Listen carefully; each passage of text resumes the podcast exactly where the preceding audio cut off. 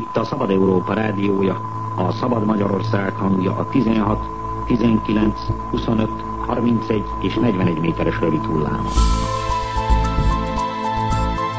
Archívum. Podcast sorozatunkban a Szabad Európa Rádió archívumából válogatunk. A Müncheni szerkesztőség időtálló korábbi műsorait hallgathatják meg. Az adás felvételének hangminősége változó, ezen lehetőségeinkhez mérten igyekeztünk javítani. Itt a Szabad Európa Rádiója, a Szabad Magyarország hangja. Kellemes rádiózást a Szabad Európával!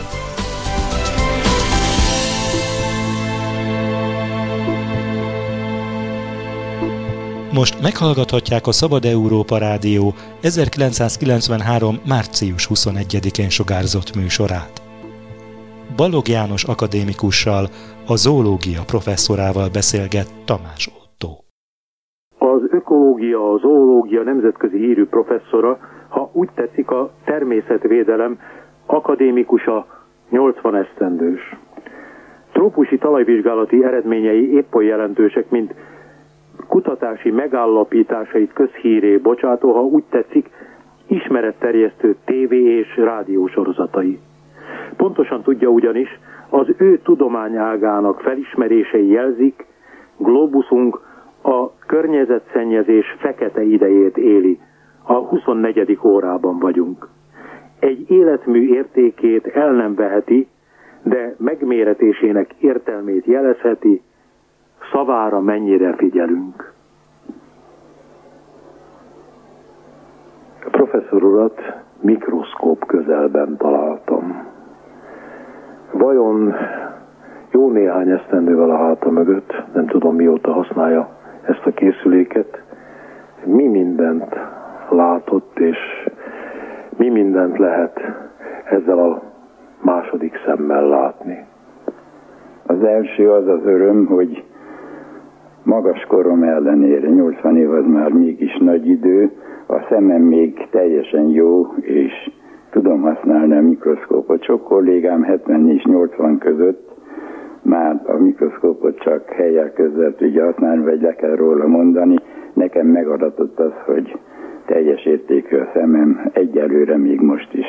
Hogy mit látok a mikroszkóppal? Először is a laikusok számára azt kell elmondanom, akik nem néznek sokat mikroszkóba, hogy a legfontosabb dolgokhoz nem kell csodálatos nagy nagyítás, 1000-szeres, 2000-szeres nagyítás.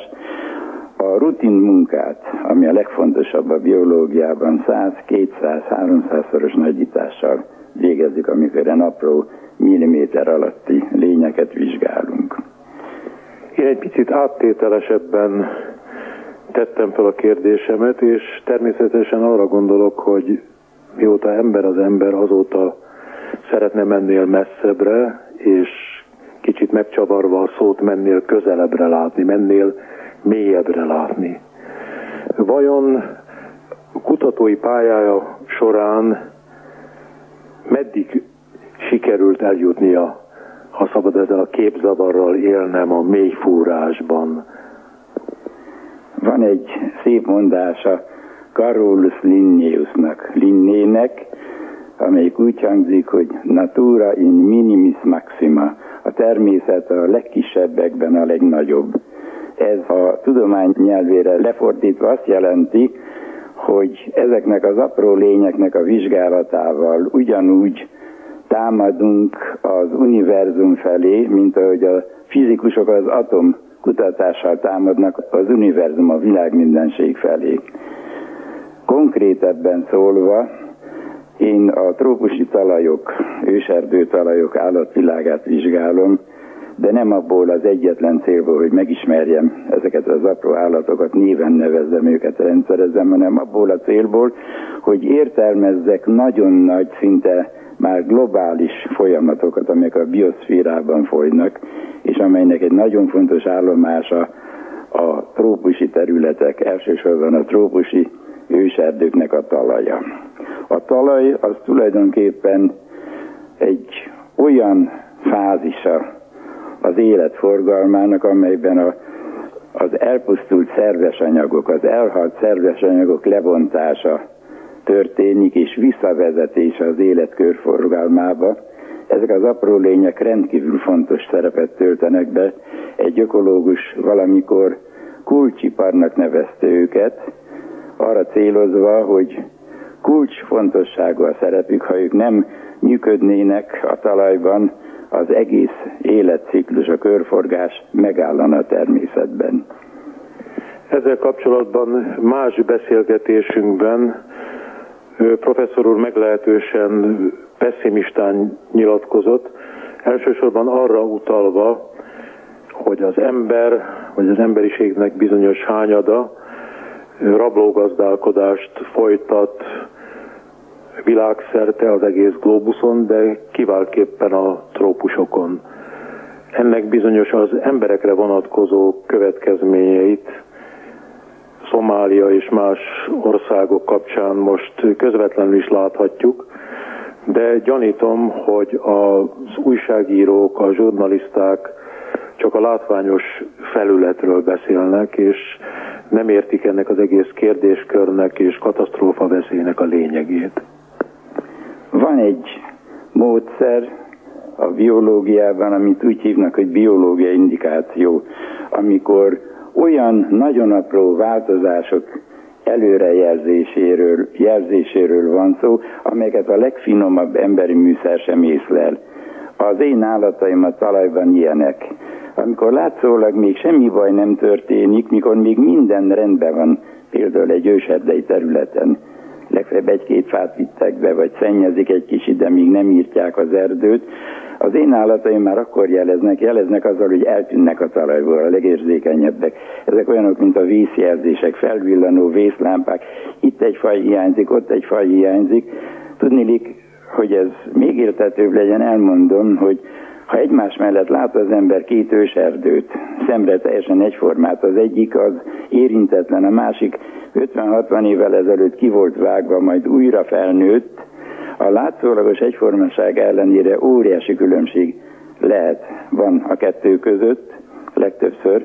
Azt tudniillik, hogy a kivágott és újra nőtt őserdőben az apró állatok, növények és apró lények fajszáma csak egy töredéke az eredetinek, tehát egy szemre látszólag sértetlen maradt, de alapjába véve hiányosan, hibásan működő csonkarendszer, amelyeket az ember tudatosan vagy öntudatlanul butaságból tönkretett. Egyre több az ilyen tönkretett terület, és manap a sokat emlegetett szó a biodiverzitás, ami magyarul egyszerűen azt jelenti, hogy az élőlények sokfélesége. Magas biodiverzitása van egy területnek akkor, ha ugyanolyan nagyságú, mondjuk egy hektárnyi területén sokkal több növény és állatfaj él, elsősorban apró állatokra gondolok és növényekre, mint egy másikon. Ha ez csökken, az azt jelenti, hogy a területnek a biológiai értéke, az ember, az élet szempontjából való értéke szintén csökkent. És van egy olyan határ, amelyen túl már visszafordítatlan a folyamat. Először az erdő szempontjából, önmaga szempontjából következik be a katasztrófa, később áttételesen, sőt szemmelláthatóan az ember szempontjából is. De az ember ezt nem akarja megérteni, akkor sem, amikor már ég a háza feje fölött. Egy kicsit tétován, némileg ijedten hallgatom azt, amit professzor úr mond, és Camus-nek az orvosára gondolok, aki annak ellenére gyógyította a pestist, hogy tudta, ha elmúlik is, nem az ő gyógyításának köszönhető. Meg gondolok Vörös Marti Mihályra, aki kételkedett abban, hogy a könyvek által menté a világ elébb. Vajon nem ráolvasás-e az, amit a kutatás és személy szerint professzor úr csinál, amivel próbálkozik? Hát erre a kételkező kérdésre nekem nagyon habozva kell felelnem, és meg kell mondanom minden szép izgatés nélkül, nagyon pessimistán kell felelnem, ha az igazságot akarom mondani. Nem azt akarom, hogy egy pár tudományos frázissal elkenjem az igazságot. Én ezt nem szeretem csinálni, ha kérdeznek, felelek, elmondom azt, ami a tudományos meggyőződésem, amit látok, és amit én manap látok, az kétségbejtő. Nagyon sötétnek látom az emberiség sorsát. Az én apró állataimon, az én látszólag nagyon elméleti kutatásaimon keresztül. Mégpedig elsősorban azért, hogy azt látom és azt jelzik az én kutatásaim is, velem együtt nagyon sok, a világ minden részén folyó nagyon sok hasonló kutatások is azt jelzik, hogy a baj nagy, a bajra fel kellene figyelni, belekiabáljuk a figyelmeztetést a közgazdászok, politikusok fülébe, ők nem akarják meghallani, és marad minden a régiben. Akármilyen kérdésről van szó, ugyanez a sztereotíp válasz, hogy nincs kérem semmi baj, eltúlozzák a tudósok, fontoskodnak, nagyképűsködnek, szó sincs róla, hogy úgy van, bár úgy lenne. Örülnék neki, úgy lenne, de nem úgy van, hanem úgy van, hogy amikor már ég a fejünk fölött a ház, akkor sem akarják észrevenni. Mikor már az ő testük ég a tűzben, akkor se akarják elhinni, hogy baj van. Konkréte beszélve, 1963 táján volt, amikor a római jegyzőkönyvekben a növekedés határairól tett megállapításokat közhírré tették, publikálták, azóta eltelt több mint 30 év. Azok az állítások nem cáfolódtak meg, a felrajzolt jövőkép sötétebb, mint amilyennek ők látták, mézoszék látták és a munkatársaik. És hiába mondották ki világosan, hogy egyetlen egy gyógyszer van, az emberiség növekedését, a gazdaság növekedését meg kell állítani. Egyszerűen nem értik, ha ezt mondja egy ökológus, azt hiszik, hogy valamiféle ostoba vissza a természethez szólásról van szó, pedig egy egyszerű, megcáfolhatatlan olyan igazságról van szó, amelyet előbb vagy utóbb észre kell mindenkinek venni, nem csak nekünk, akik foglalkozunk vele, és akik közvetlenül látjuk a bajt. Mondok egy nagyon kézenfekvő példát. Vegyük Brazíliát, a fejlődő országok közt egy viszonylag elég gyorsan fejlődő, iparosodó, szorgalmasan dolgozó ország. 25 év alatt megkétszerezte a lakosságát, 50 millióról 100-ra emelkedett. A szépen fejlődő ipara, a mezőgazdasága, azzal együtt, hogy már ott tartanak, hogy cukornádból azért gyártanak alkoholt, hogy ne szennyezzék a levegőt, és a brazil kocsik egy része cukornád alkohollal megy, és nem szennyez, mert csak vizet bocsát ki magából. Ennek ellenére, ennek a szép fejlődésnek ellenére a lakosság megkétszereződése alatt az ember számára hasznos hozamot, tehát a gazdasági fejlődés, amit például mondjuk a néptáplálékon, a rizsen lehet mérni, csak 70%-kal tudták emelni. Tehát a szép fejlődés rákfejlődés olyan értelemben, hogy hátrafele megy. A lakosság megkétszereződik, az élelmiszer csak 70%-kal, nem 100%-kal növekszik, azt jelenti, hogy a fejlett ipar és a mezőgazdaság egy főre kevesebbet biztosít, mint 25 évvel ezelőtt, és az emberiség fejlődése, ahol a legjobbat mutatja, ott is ilyen képet mutat. Ahol pedig a legrosszabbat azt mutatja, ami Szomáliában van, meg az afrikai éhségzónákban. Egy másik közkeletű kifejezés, amelyel néhány évvel, sőt évtizeddel ezelőtt sokszor éltek és visszaéltek, a közismert biológiai pokolgép. Vajon általános értelemben, a szónak egy kicsit tágasabb értelmében ketyege már, vagy ketyege még ez a masina? Szerintem nem ketyegett és nem ketyeg semmiféle biológiai pokolgép. Egyetlen pokolgép ketyeg a világon, az etikai pokolgép. Nemrég járt nálam egy újságíró, és azt kérdezte tőlem, hogy mi a véleményem, bűnös a tudomány. Rámeredtem, és azt feleltem neki, hogy. Legfeljebb az ember lehet bűnös, egy tudós, a tudomány az nem lehet bűnös, az egy elvont valami, nincs biológiai pokolgép, van egy etikai pokolgép, ami azért ketyeg, mert gonosz, az igazságot be nem látó, és minden alázat, és minden bölcsesség nélküli emberek kezébe kerül mindaz, amit a tudomány csinál, és így lesz belőle gonoszság. Ez a pokolgép. ketyeg, de ez nem a biológia pokolgépe, ez a politikusok pokolgépe és a gonosz emberek és a rosszaságnak a pokolgépe. Professzor urat én nem tudom igazán pessimista embernek látni, hiszen egész életét munkával töltötte, és látom, most is reménytelen állapotában is dolgozik. Nem tudom, hogy kerek évfordulókhoz lehet-e számvetéseket fűzni, kötni, de ha a professzor úr mégis visszatekint, visszapillant, mi volt az ön számára ennek a tudománynak és az ön igyekezetének, munkájának a szépsége, az értelme, az értéke, a tartalma? Hát talán az, hogy egyre inkább úgy éreztem, hogy amit csinálok, nem csak engem gyönyörködtet, engem köt le, hanem az, hogy valami, legalább valami kis haszna lehet belőle az emberiségnek. Amikor úgy éreztem, hogy a nagyon elvontnak látszó zoológiai kutatásaim fokozatosan úgy mennek át az ökológia területére, hogy ebből talán valami közös haszon lesz, akkor éreztem úgy, hogy azon túl, hogy élveztem a munkámat, talán nem éltem hiába.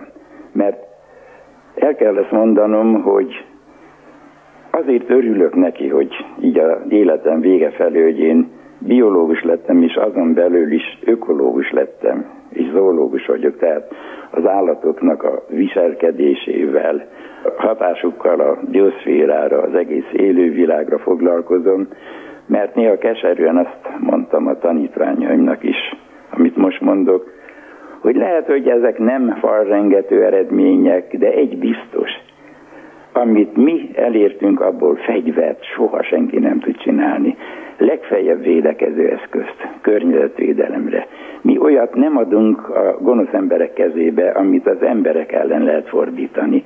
Ez talán a legnagyobb pozitívum annak a területnek, ahol én dolgoztam, és ez ad nekem most, amikor látom, hogy a világban körös körül mi van, amitől pessimista vagyok, az ad valami kis optimizmusra alapot, és még valami, és ez most nem a szokásos kincstári optimizmus, amit illik elmondani egy riportban, régebben mindig illet, ma már nincs ilyenre szükség, amit meggyőződésből mondok.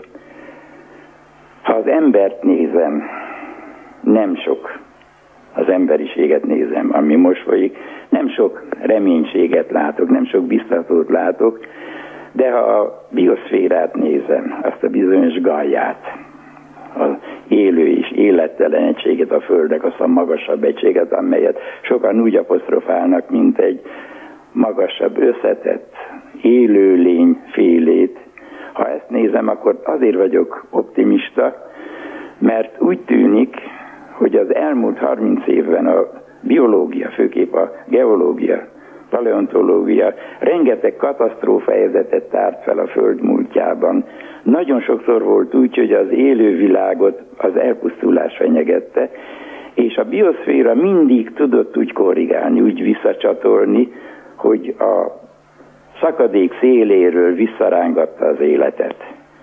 Az egyik legnagyobb támadás az élet ellen az, amit most az emberiség csinál, hogy korlátlanul szaporodik, és egy véges, határolt földön, aminek az energiakészlete, anyagi készlete minden megmérhető és meghatározott, végtelenül és állandóan akar növekedni, tehát katasztrófába rohan. Ha az emberi értelem nem elég hozzá, hogy ezt a rohanást megállítsa, talán a bioszféra fog majd úgy visszacsatorni, mint hogy a múltban visszacsatolt, hogy önmaga menti meg önmagát, és ezzel együtt az embert is a pusztulástól, de az ilyen visszacsatolásnak mindig nagy az ára. Mert ahhoz, hogy egy faj megmaradjon, egy ilyen nagyobb biorendszer megmaradjon, rengeteg egyénnek kell elpusztulnia, és azok az egyének, gondolkozó egyének, amilyenek mi vagyunk, akkor ez végtelenül fájdalmas, és ez a műtét nagyon hasonlít azokhoz a műtétekhez, amelyeket Napóleonok, Hitlerek, Stalinok és más hasonló erőszakemberek végeztek az emberiség testén. Professzor úr, engedje meg, hogy szűkebb szakterületével, nevezetesen a pókászattal kapcsolatban is föltegyek egy kérdést. Arra gondolok ugyanis, hogy az ember természetesen, és gondolom ezt ön nálam sokkal jobban tudja, tanulhat az állatvilágtól. Az állatvilágnak ettől a nagyon különös lényétől, amelyet oly kevesen ismerünk Isten igazából. Én azóta egy kicsit jobban ismerem, amióta a professzor úr beszélt nekem róla, és jobban figyeltem rá, meg olvastam is róla, de gondolom sokan talán csak visszajognak a pókoktól. Lehet-e valamit, és mit lehet tanulni? Hát egyik kedvenc témám, hiszen olyan nálam a pókászat, az arachnológia, mint az első szerelem. Pókokkal kezdtem a zoológiát, és ha pihenni akarok és gyönyörködni, visszatérek a pókokhoz. Hát a pókoktól sok mindent meg lehet tanulni. Ami a legaktuálisabbak egyike, ez félig tréfásan mondom, de komoly tartalommal, például a tisztaságot. Ott van az óriás keresztes pók, hatalmas nagy kerekhálót csinál, akkor, mint egy kocsikerék, trópusi őserdők tisztásain, ráadásul aranysárga a fonalat csillog a napban, mint hogyha be lenne aranyozva. És a rengeteg megszámlált musnica, kis apró minden legyecske valósággal bolyossá teszi a hálót. Olyan állatok, amelyek a óriás keresztes vonalak, amelyek 4-5 cm óriás, nem jelentenek egy falatot se. Ebben a hálóban élnek 100 szám, a hálótakarító, az utcaseprő, így mondom, macskaköröm közt, törpepókok, amelyek kitakarítják a hálóból a kis musnicák, az apró lényeket megeszik. A hálót kitakarítják, és ezzel mérhetetlenül sokat segítenek a nagykeresztes póknak. Tréfásan néha arra gondolok, hogy de el kellene ennek a városnak egy csomó ilyen kis hálótakarító, utcatakarító törpepóka, kevés számú utcatakarító eszköz mellé, és még jobban el kellene valamiféle emberi konszenzus, hogy ne szemeteljünk ok nélkül. De hát én folytathatnám, hosszú lenne, kilépnék a műsoridőből, hogy mi mindent lehet még a pókoktól tanulni. Amit legjobban meg kellene tőlük tanulni az, hogy egy zárt térben, ahol x számú pók tud megélni, a pókok sose akarnak oda betelepíteni többet. A pókoknak nincs olyan korlátlan növekedése, mint az emberi társadalomnak, sőt az életük mindjárt egyik-másik fajnak nagyon kegyetlenül kezdődik. Kezdődik azzal, hogy a nőstény, az anyja lerakja a petéit, beszövi egy teljesen szigetelt hálóba, aztán ő meghal. A kis petékből kikelő apró pókok elsőnek az édesanyja testét eszik meg, az az első hústáplálékuk. Majd mikor az elfogyott, az már nem az édesanyja, az már a rendszer szempontjából egy nagyon okos konzerv, kegyetlen dolog, de az ökológiában ilyen kegyetlen törvények érvényesülnek. Majd mikor az elfogyott, akkor az első vedlésig a 300 kispók közül 150 megeszi a 150 testvérét. Ugye borzalmas dolgokat mondok. Utána, amikor másodszor megvedlenek, akkor szabadulnak ki a zsákból, és akkor kezdenek végre pókmódra élni, kisállót szőni és fogni a zsákmányukat. A világ, és azért mondtam én ezt, hogy valami iszonyú mintát mondjak, hanem azért, hogy amikor a pók, amelyik egy ösztönnel megáldott evolúció létrehozta, mondjuk idegrendszerrel rendelkező lény, ilyen kegyetlenül kénytelen megoldani az életét, és az ember meg tudna oldani minden kegyetlenség nélkül úgy, hogy ne szülessen meg az, akinek nincs hely, nem pedig úgy, hogy megölje magzatot, mert az gyilkosság. Miért nem oldjuk meg úgy? És miért nem tanuljuk meg mi az elemi szabályokat a természettől, amely elemi szabályok nem ütköznek az emberi etikába sem. Később ütközünk bele az ember etikába, amikor már elsőnek megszegjük a biológiai etika szabályait. Vajon professzor úrnak van-e még lehetősége arra, hogy a saját mikroszkópján túl közvetlenül is, ha úgy tetszik, beletekintsen a természetbe? Tehát, hogy érezze azt, személyesen is, akár a saját bőrén, hogy része a természetnek?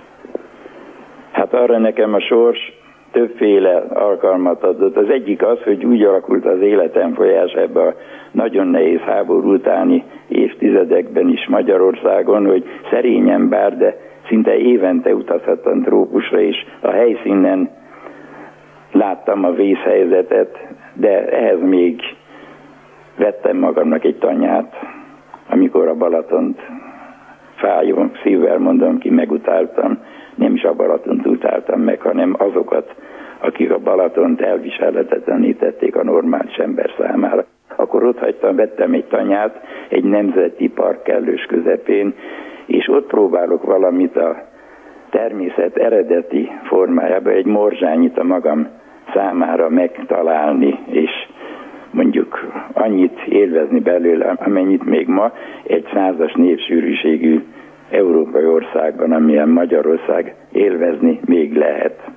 Sokan megkérdezik tőlem, különösen a tipikus városlakók, hogy ugyan mit lehet csinálni Bugacon, egy tanyán, ahol a legközelebbi szomszédom a 200 méterre lévő tanyaszomszéd után 2 kilométerre van tőlem, hogy nem unatkozom én. Erre én azt szoktam válaszolni, hogy menjetek el egyszer a Pilisbe, ahol van egy gyurtatábor, ott szenvedélyes, megszállott tanárok városi gyerekeket fogadnak, és van egy tanár, aki hajnalva felkelti a gyerekeket, és azt mondja nekik, gyertek, most kimegyünk az erdőbe, és meghallgatjuk a csendet. A csendet is lehet hallgatni, és az a szerencséje ennek az országnak, hogy még vannak ilyen tanárjai. Nekem pedig az a szerencsém, hogy bár ilyen nagyon-nagyon öreg vagyok, már mint egyetemi tanárt is 10 éve nyugdíjaztak, még mindig kijárok a kisgyerekekhez. Van egy pár általános iskola, ahova meghívnak. 10 éves gyerekekkel találkozom, bűbájos gyerekek. Ezek a gyerekek még a magukkal hozott, az öröklött ösztönükkel szeretik a természetet, és természetközeli emberek, és pillanatok alatt kontaktust találunk, és itt érzem én azt, ami tulajdonképpen felelet a felvetett gondolatra, hogy talán az én egész munkámban lehetek én egy ismert trópusi kutató, eléltem ezt, azt, amazt, megértem a 80 évet, de semmi sem olyan fontos, mint hogy én ismeretterjesztéssel foglalkozom. Sokan ezt szégyellik. Én leírtam egy helyen, egy akadémiai folyóiratban, hogy úgy gondolom, hogy most az ezredforduló táján az ismeretterjesztő tudós munkája az emberiség szempontjából majdnem olyan fontos, mint a kutató tudósé. Ezt én körülbelül 15 évvel ezelőtt írtam le, akkor jelent meg. Azóta módosítottam, és most ezt a módosítást mondom el, ezzel fejezem be mondani valómat. Az ezredforduló táján az ismeretterjesztés, a tudomány tömegek között való terjesztése fontosabb, mint a kutatás.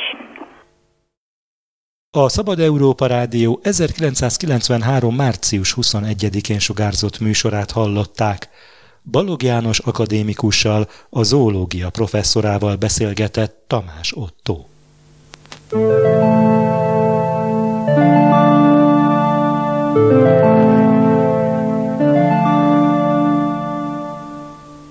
Az eredeti felvételt az Országos Széchenyi Könyvtár történeti fénykép és videótára őrzi és bocsátotta rendelkezésünkre.